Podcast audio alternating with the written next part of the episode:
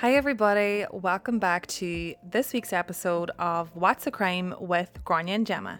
So, this is actually the last episode of the third season of What's the Crime. And now, look, we won't take as long a break as we did between season two and season three. Uh, you can follow us on What's the Crime on Instagram to keep up to date with when we'll be back and any updates that we have. You can contact us via email as well, what's the crime at hotmail.com for any business inquiries. And for this episode, Gemma will be narrating the last episode of season three. So, Gemma, I will hand the mic over to you. Okay, so for this episode, um, I'm going to tell the story of Shanda Shire. So, have you ever heard about this story?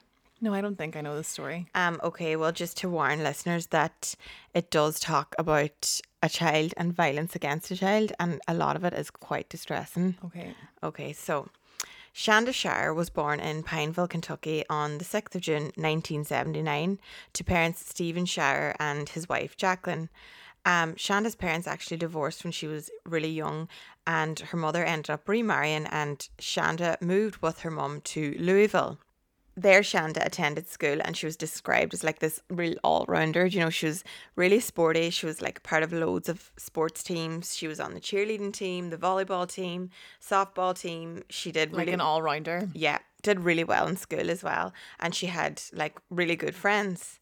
Um, in June 1991, so this was around her 12th birthday, Shanda's mother actually got divorced again, and herself and Shanda moved to New Albany, Indiana.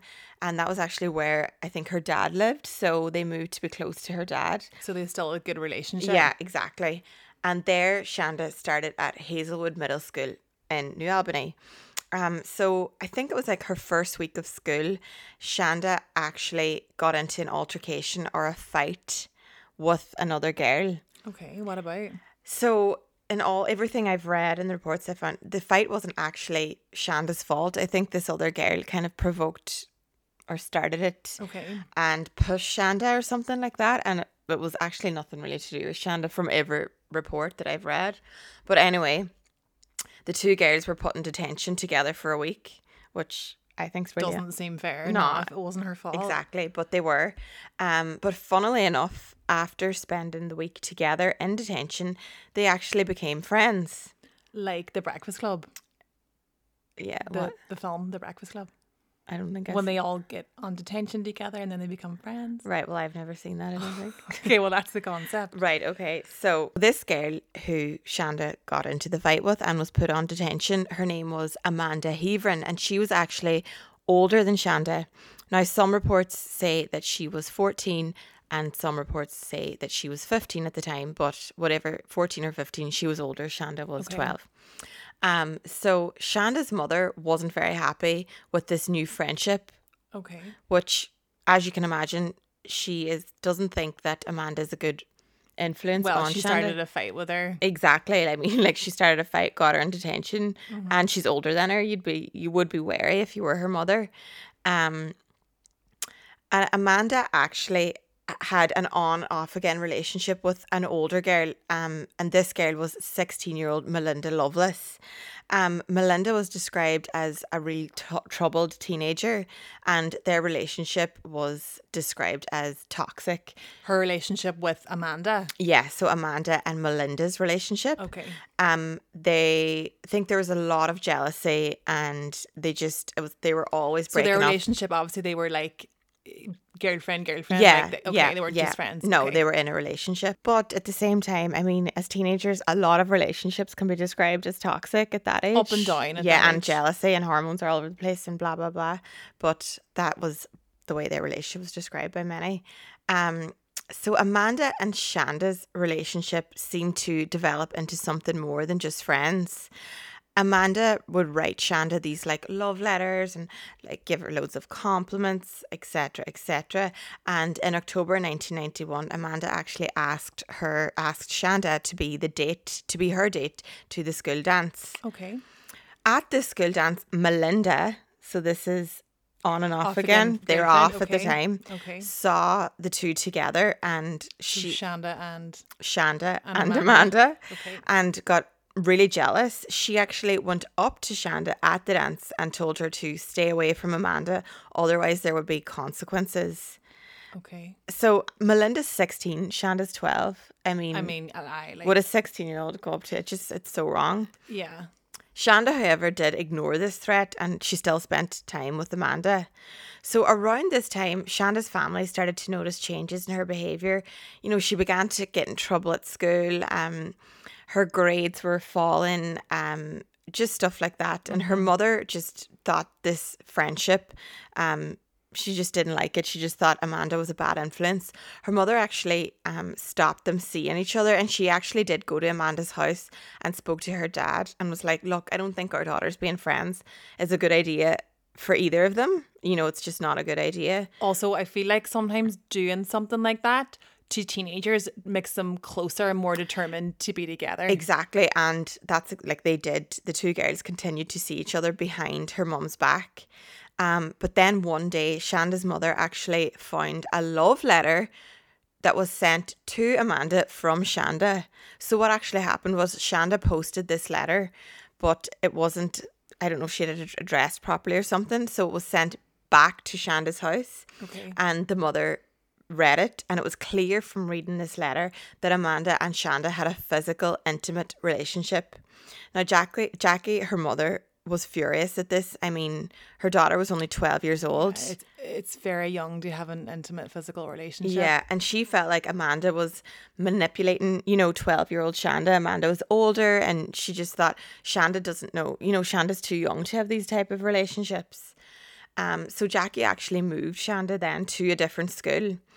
Um, and at this school, Shanda actually started to get back to her old ways. You know, she was doing good in school again. Her grades had gone up. She'd met new friends, joined different sports teams. Now, they did continue to write to each other, but I think it kind of became less frequent. You know, kind of fizzling at that yeah, stage. yeah, exactly. You know, at that age as well, if you go to a new school, you're like forgetting Yeah. about. On June the 10th, 1992, Shanda actually was staying at her father's for the night and she asked could she sit up later and watch TV and he was like, "Yep, no problem. Just make sure you turn off the TV and the lights before you go to bed." However, he woke the next morning around 7 a.m. and Shanda wasn't in her bedroom. Um, his part when his partner woke up, the two of them were, began to kind of get a bit worried about where that where is she. So they drove around looking for her, but when they couldn't find her, they contacted her mother, and they told her mother, you know, we she's Can't find can't her. find Shanda.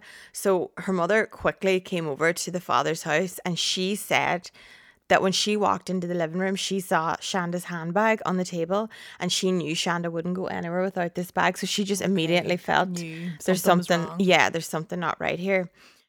Okay, so I'm just going to briefly interrupt this episode because we just want to say a very quick thank you to our sponsor for season three, the Muff Liquor Company. So before you start sniggering, Muff is actually a village in Donegal and they have a liquor company. So get your head out of the gutter. The Muff Liquor Company is an award winning premium handcrafted Irish spirit company. You can purchase six times distilled, handcrafted Irish gin, whiskey, and vodka. And I mean, we have personally tasted all of the above. Numerous times. So we can say firsthand that they are definitely the best. But don't just take our word for it. You can order online at themuffliquorcompany.com. Hi, what can I get you? Hi, uh, can I get two sparkling waters and two, uh, mo, mo, Margaritas? no, uh, two mo, Mojitos? No, sorry, uh, just two mo. Moscow Mules? Having trouble asking for our famous vodka and gin by name? No problem, because now you can buy your favourite muff liquor online. Fancy enjoying a bit of muff at home? Order now at themuffliquorcompany.com and use discount code What's the Crime for 10% off. The Muff Liquor Company. Come for the name, stay for the taste. Over 18s. Drink responsibly. Visit drinkaware.ie. So please do let us know if you enjoy a nice gin and tonic or a nice hot whiskey listening to the next episode of What's the Crime. So um, I think around 1 p.m. or 2 p.m. that day, they called the police and they reported Shanda as missing.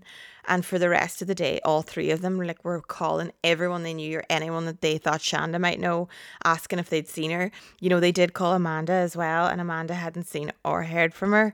Um, so later on that morning, so this is January the ele- the 11th, 1992, um, two brothers were driving um, to go hunting when they noticed something lying at the side of the road. Oh no. So they initially thought that it was like some sort of mannequin, um, but they did pull over just to check out what it was. And when they got pulled over and got closer, they actually realized that it wasn't a mannequin and that it was a burned body Oh god. of some either a young like woman or child. They called the police and the police came and they initially suspected that it might have been, you know, a drug deal gone wrong. They didn't believe that like a crime could have been committed by locals. Um it was also it was noted that the body was posed in a suggestive position, meaning that this was done on purpose and with intention. Um, they also found that the victim's face and hands were burnt, which they felt might have been an attempt to keep whoever this was un- unrecognizable and unidentifiable. Unidentifiable.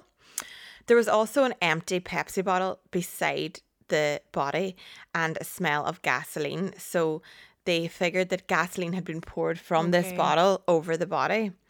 So the police went through missing girls, um, children, women's reports to see if they could identify the body. Um, they also thought that I think there might have been a lot of cults at the time, and they thought maybe it could be something to do with a cult, like a human sacrifice or etc. They're trying to So justify like Yeah, they're trying to this could have figure out like what this doesn't happen. You know, there's a Yeah. burned body at the side of the road, and the body was brought for an autopsy. So later on that night, two hysterical girls walked into the Jefferson County Sheriff's Office with their parents. So I'm just going to say here really quickly. In some reports I've read, it say, states that only one girl went to the sheriff's office. Okay. And in other reports I've read, it states that two girls went. Okay. So I'm just going to read it as tell the story as the two girls going. Okay. So these girls were Toni Lawrence and Hope Rippey. So they both gave very rambling statements. They were crying and they told the police that they were with friends the night before and themselves and their friends went to the Witch's Castle. So the Witch's Castle is like this old derelict building or house in the woods, I think. It's kind of like where, you know, young people would go and drink and stuff. Okay. Um, and they went to the witch's castle and killed a little girl named Shanda. They said that they didn't know Shanda, but said that they killed her with their friends. So the police. Uh, How did they not know her? Like what? Why? This What? is what I'm going to get into. So the police actually got in contact with the Clark County Police, asked if they had any missing girls named Shanda, and yeah, earlier, 12 year old Shanda had been reported missing. So the police kind of thought, okay, there's something, we're on to something here. So they obtained dental records and they did confirm that the body was in fact that of 12 year old Shanda. they went to Shanda's father's house um, where Jackie was and her father was and her stepmother had to break the news to tell them that Shanda's gone. I mean, how I'm could sh- you even? I know, and I'm Oh. sure they're like panicked searching, you know, this whole day, but they praying, didn't hoping for praying, the best. but they never would have thought that this would have been the outcome. Um, it was found that Shanda actually had soot inside of her lungs, which meant that she had been trying to breathe while Oh the fire was happening.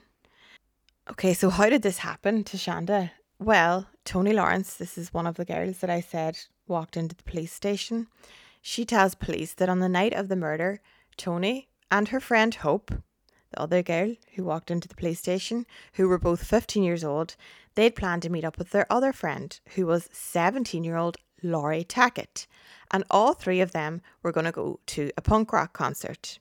So, 17 year old Laurie Tackett, she was described as gothic. She was also into cults and Ouija boards and stuff. I've read in different reports that she would tell friends that she was possessed sometimes What? she suffered with suicidal thoughts. She was actually di- eventually diagnosed with bipolar disorder. Okay. So on this day, Laurie Tackett goes and picks up Toni Lawrence and Hope Rippey. And as soon as they're all in the car, she turns to Hope and is like, Have you told Toni yet? And Toni's like, Told me what? Then Laurie turns to her and said, We're going to kill a little girl tonight. So we haven't been introduced to any of No, these girls yet. Th- None of them actually know Shanda. No, so no. where's the connection? So Toni, and also if someone turns around you in a car, is like, "We're gonna go and kill a little girl tonight." you're gonna be like, "I'm like, "What?" let me out of the car." What? the Yeah. uh, or what? That's so weird. Yeah. I've honestly I'd be like, you fucking weirdo. Yeah. But anyway. Toni didn't think a lot of this because Laura um often said strange stuff.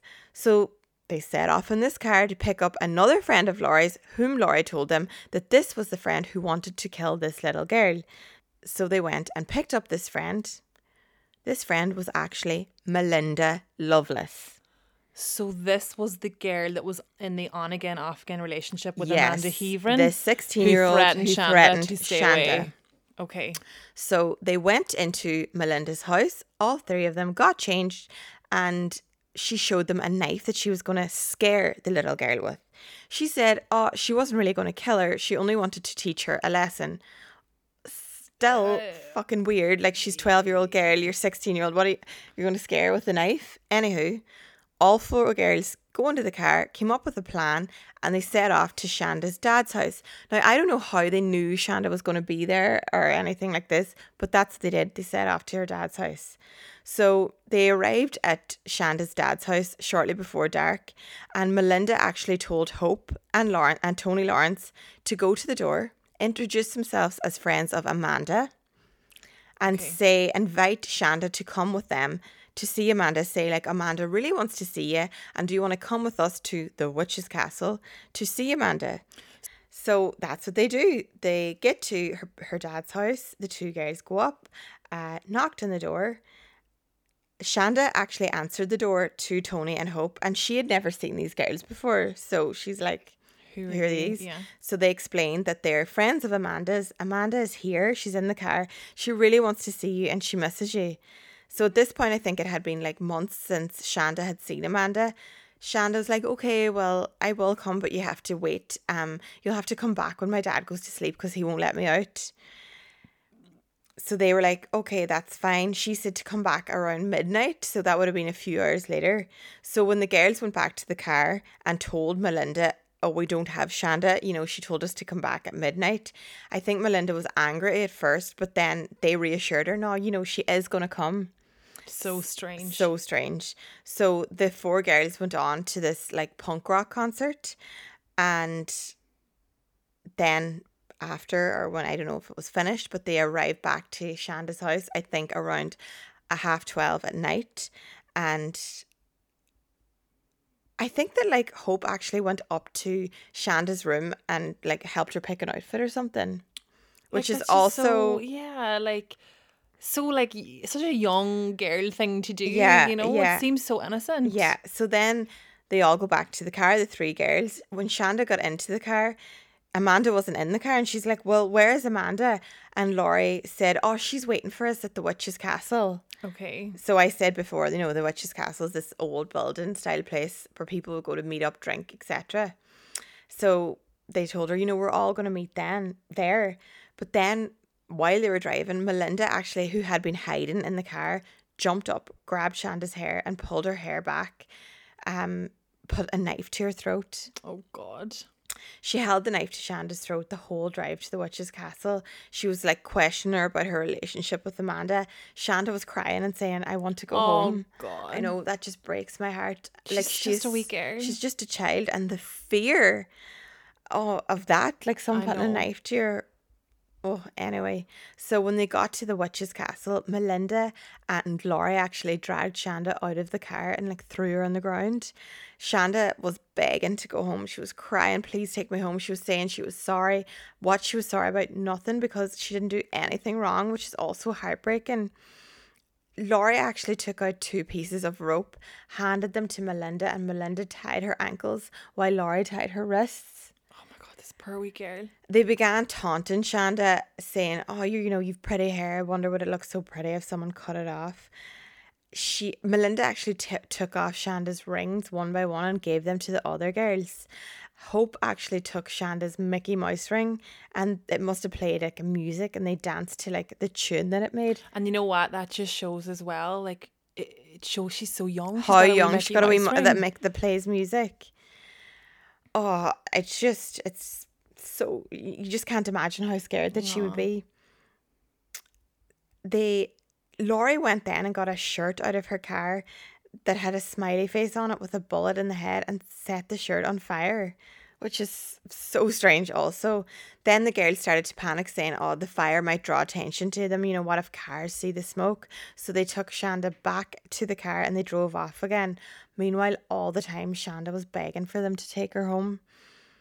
Melinda then in the car made Shanda take off her bra and gave it to Hope who put it on. Like what? Like this to me, it's all it's all a form of like mental torture. It is. And it's really strange that these girls But are all so young. part in it. And to do that kind of stuff, to think to do that kind of stuff, it's just so strange to me. Then Laurie drove to this um, secluded area where they dragged Shanda out of the car, threw her on the ground. Um, Melinda began to punch her. I think she repeat, repeatedly slammed her face into her knee, and Shanda was wearing braces at the time, so you can imagine the pain of that, and you know how the the Yeah. braces would have been cut, and she was bleeding very badly. Melinda then got a knife, you know, the knife that she had brought, and she actually tried to. Now this this is so hard to listen to, but she tried to slit Shanda's throat. However, the knife was too blunt, so it didn't work. So Hope then held her down as Laurie and Melinda stabbed her multiple times in the chest. And how are they like? How are they all taking part in this? Like, oh, we're just going to scare. yeah, and not you know, gonna... people say group mentality and pack mentality, but this isn't some stupid prank. This is actually holding someone down while they murder stabbing them like it's sick. Um, Laurie and Melinda then sent Hope back into the car, and apparently they strangled Shanda until she became unconscious. They then put her body into the boot of the car and told the other girls that she was dead. They then drove to Laurie's house. They all went in, had a drink, cleaned themselves up. You know, as you do. What? This to me, I, I just think it's horrendous. Um, while they were in the house, they heard Shanda screaming Oh, from the God. car. So Laurie actually grabbed a kitchen knife and went back out to the car boot and stabbed Shanda again. When she came back into the house, she cleaned up and told the girls that Shanda was dead and then started telling the girls all their future using some type of stones. like, like predicting their future. Yeah. Ugh, what? So the girls then had to come up with a new plan and they decided that Hope and Toni were going to stay here at the house, um, Laurie's house, while Laurie and Melinda were going to drive around until they made sure that Shanda was dead. So Hope and Toni stayed at Laurie's house for four hours while the other two girls drove around. The girls were driving for hours until morning, and when they got home, they cleaned themselves up again. Hope asked them if Shanda was dead yet, and Laurie laughed, described what they'd done to Shanda. Then, I think at this point, Laurie's mum woke up, came downstairs, and was angry that Laurie had friends over at such a time of night, or, you know, must have been well into the morning at that stage.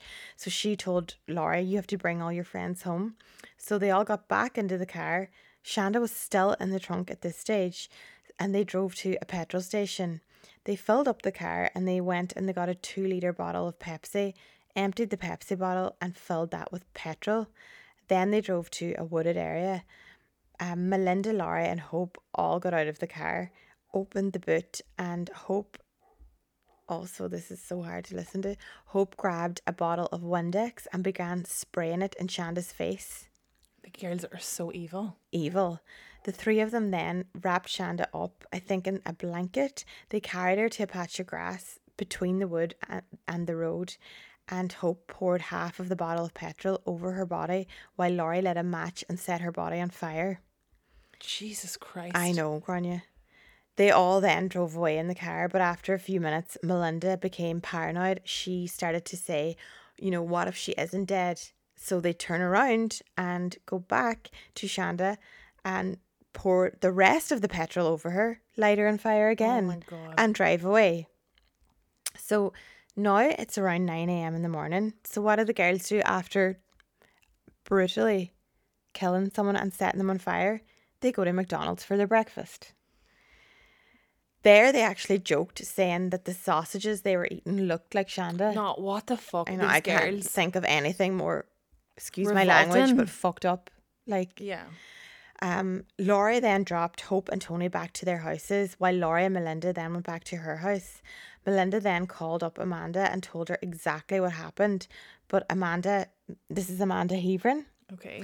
Amanda didn't believe her. So, Well, you you you wouldn't believe that. I like, know. "Oh, that of course that didn't happen. Yeah. Who would do that? yeah. So they actually arranged to meet up later that day.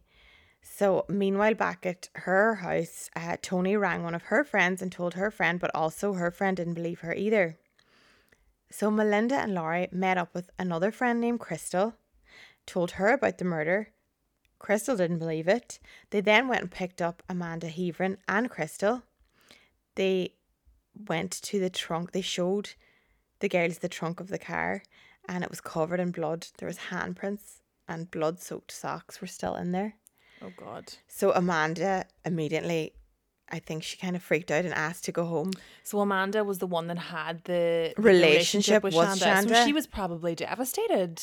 Um, she but before she went home, she kissed Melinda and promised she wouldn't tell anyone. Oh, okay. And remember, she's I said that like her mum had, Shanda's mom and dad had called Amanda asking if she, Yeah. and she said that she hadn't. So, after all this came about, the police um went and arrested the four girls. Now, all four girls were tried trialed as adults. to be fair, they are old enough to understand. Like, you're old enough to understand that was torture what they did. Yeah. Now, during the trials, it was taken into account that all four girls had troubled backgrounds. There was some claims of physical or sexual abuse committed by a parent or other adult. Melinda, in particular, during her sentencing hearing, the horrific abuse that her father, Larry Loveless, subjected her family to had come to light. Now, I'm not going to go into detail, but he was actually charged with rape and battery and was arrested. So, Toni Lawrence was given a 20 year sentence but was released after nine years. Um, Hope Rippey was given a 60 year sentence. 10 years was actually taken off for different factors. This was appealed and it got reduced to 35, but she actually only ended up serving 14 years of it before being released in 2006. Laurie and Melinda were both sentenced to 60 years each. Laurie Tackett was actually released in January 2018 after serving only 26 years, and Melinda Loveless was released in September 2019 after serving 27 years. It seems like not they didn't do a lot of time. I know. And what's so sad as well is in 2005, Shanda's fa- father actually died. Uh, her mother said that he drunk himself to death basically Oh, after the murder. You know, he died he died of a broken heart. I actually watched an interview with Shanda's mother and her sister on Dr. Phil. They were talking about the murder and it is absolutely heartbreaking just to see, Mm. you know, the pain. I don't know how you could ever like they, they'll it. never get over it. But on this interview, they actually talk with Hope Rippey. Right. Um, Hope like apologizes to them. She's crying and she's saying that I'm so sorry. I was just like stupid and following the crowd, and I was afraid. Shanda's mother was just like. You're not sorry. If you were sorry, you would have stayed in jail and finished your served your whole sentence. time. Stop appealing her mother asked her, you know, why why did you do it? And she just didn't have an answer, you know, she oh. couldn't. Amanda was also interviewed on the show and she said that Melinda had wrote to her threatening Shanda, you know, before all this happened. And mm-hmm. she actually said that she took the letters to a youth prosecutor, but nothing was done about it. Right. In this interview, Amanda says stuff that she's saying stuff like, oh, you know, I lost a lot because of this too. You know, I had a basketball scholarship that I lost, and No, it's not the same. I know, and it's hard to watch because I'm thinking, please don't make this Yeah, about you. Don't you- play the victim here. This Yeah. isn't even. You can't compare anything to this. Also, while in prison, Melinda um, became involved in training service dogs. She is renowned for her training in the Indiana Canine Assistance Dogs program. She's often sought out for help with dogs that are harder to train. And Shanda's mother, actually, Jackie, actually donated a dog to the program Right. in Shanda's name. That's that's a bit strange, isn't it? She called the dog Angel in honor of Shanda, and she just said that it's my choice to make. Shanda's my child. If you don't let good things come from bad things, nothing gets better. And I know what my child would want. My child would want this. She said that she hoped she would donate a dog every year in honor of in honor of Shanda Sharer. And I think that action alone just goes to show how much of a good person that Shanda's mother is, that she was able to do that. And it's just so sad that she was robbed of a daughter in such a brutal, brutal way. And Shanda was robbed of a future. Okay, so that was the final episode of the third season of What's a Crime with Grania and Gemma. We will be back for a fourth season. You can follow us on Instagram at What's the Crime for updates on when we will be back. We just want to say a very big thanks to everybody that has listened, that has shared on social media, that has told their friends to listen. We want to say a big thanks as well to the Muff Liquor Company that has sponsored this season of What's the Crime. And we're going to make a small donation as well to a charity of our choice, um, the Federation for Victim Assistance. So from now on, uh, at the end of every season, we're going to make a small donation to a charity because we just want to remind people that although the stories are about true crime, they're about real people. And sometimes when you're listening to um, these crime stories, you can often forget that there's real people behind them and it's real people that we're talking about. Exactly. And we want to tell the story of the victims and the families that have been impacted.